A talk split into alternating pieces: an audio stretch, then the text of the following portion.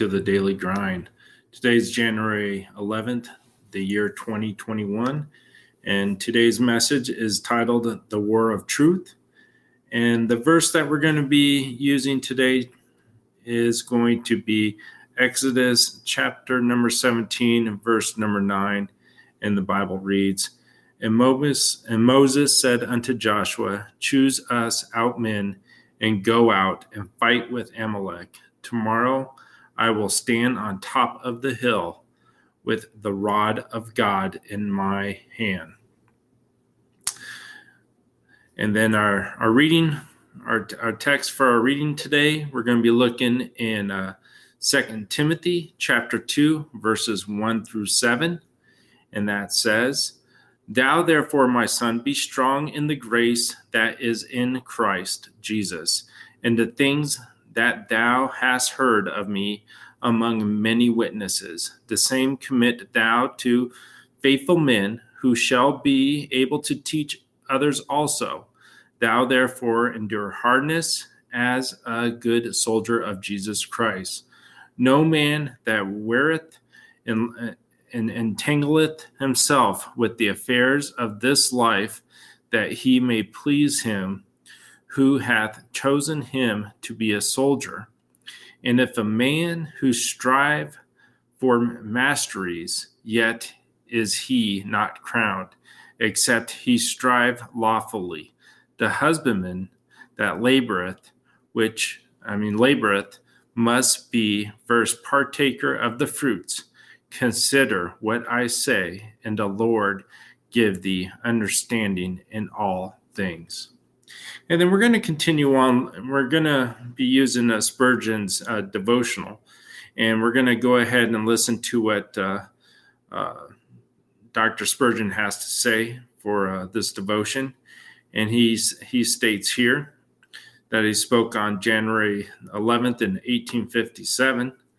And I believe this one was, uh, I don't have exactly where he gave this message, but I'm going to go ahead and uh, read this context to you. It says, There are many things that should make you valiant for God and for his truth. The first thing I will bring to you to your to your mem- remembrance is the fact that this warfare is which you are engaged is an hereditary warfare. It is not one which you began, but it is one that has been handed to you from the moment when the blood of Abel cried aloud for vengeance. Each martyr that has died has passed the blood red flag to the next, and he in his turn has passed it on to another. Every confessor who has been nailed to the stake to burn has lit his candle and handed it to another and said, Take care of that. And now here is here is the old sword of the Lord and of Gideon. Remember what hands have handled the hilt. Remember that arms have wielded, wielded. Remember how, how often it is pierced to the dividing asunder of the joints and marrow. Will you disgrace it? This is the great banner. It, ha- it has waved in many, many a breeze, long ere the flag of this our land was made. This flag of Jesus was borne aloft. Will you stain it? Will you not hand it to your children, still unsold, and say, Go on, go on. We leave you the heritage of war. Go on and conquer. What your fathers did, do you again. Still keep up the war until time shall end.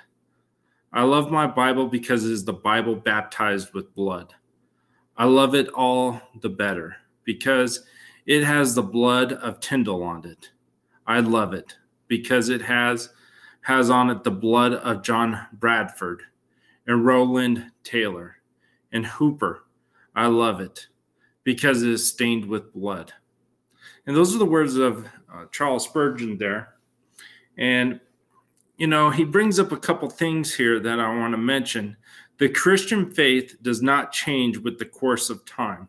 And that's absolutely correct. No matter how long you've been a Christian, there is a, there is still a period, there is still a daily struggle that still goes on today. And we still have to contend for the truth. And that truth is for Jesus Christ. That truth is still standing for Jesus Christ because Jesus Christ is the truth. And the church today has has no right to insult the memory of the martyrs by making friends with unbiblical teachings which they bravely oppose with their lives. So, as a church, we have to stand for the truth, which is for Jesus Christ, and we should not compromise anything that could slander the truth, which is Jesus Christ, or anything that could slander the martyrs that have, have stood for the truth for us before. And, you know, that is so that is something that we have to take heart today. You know, it, it, it pains my heart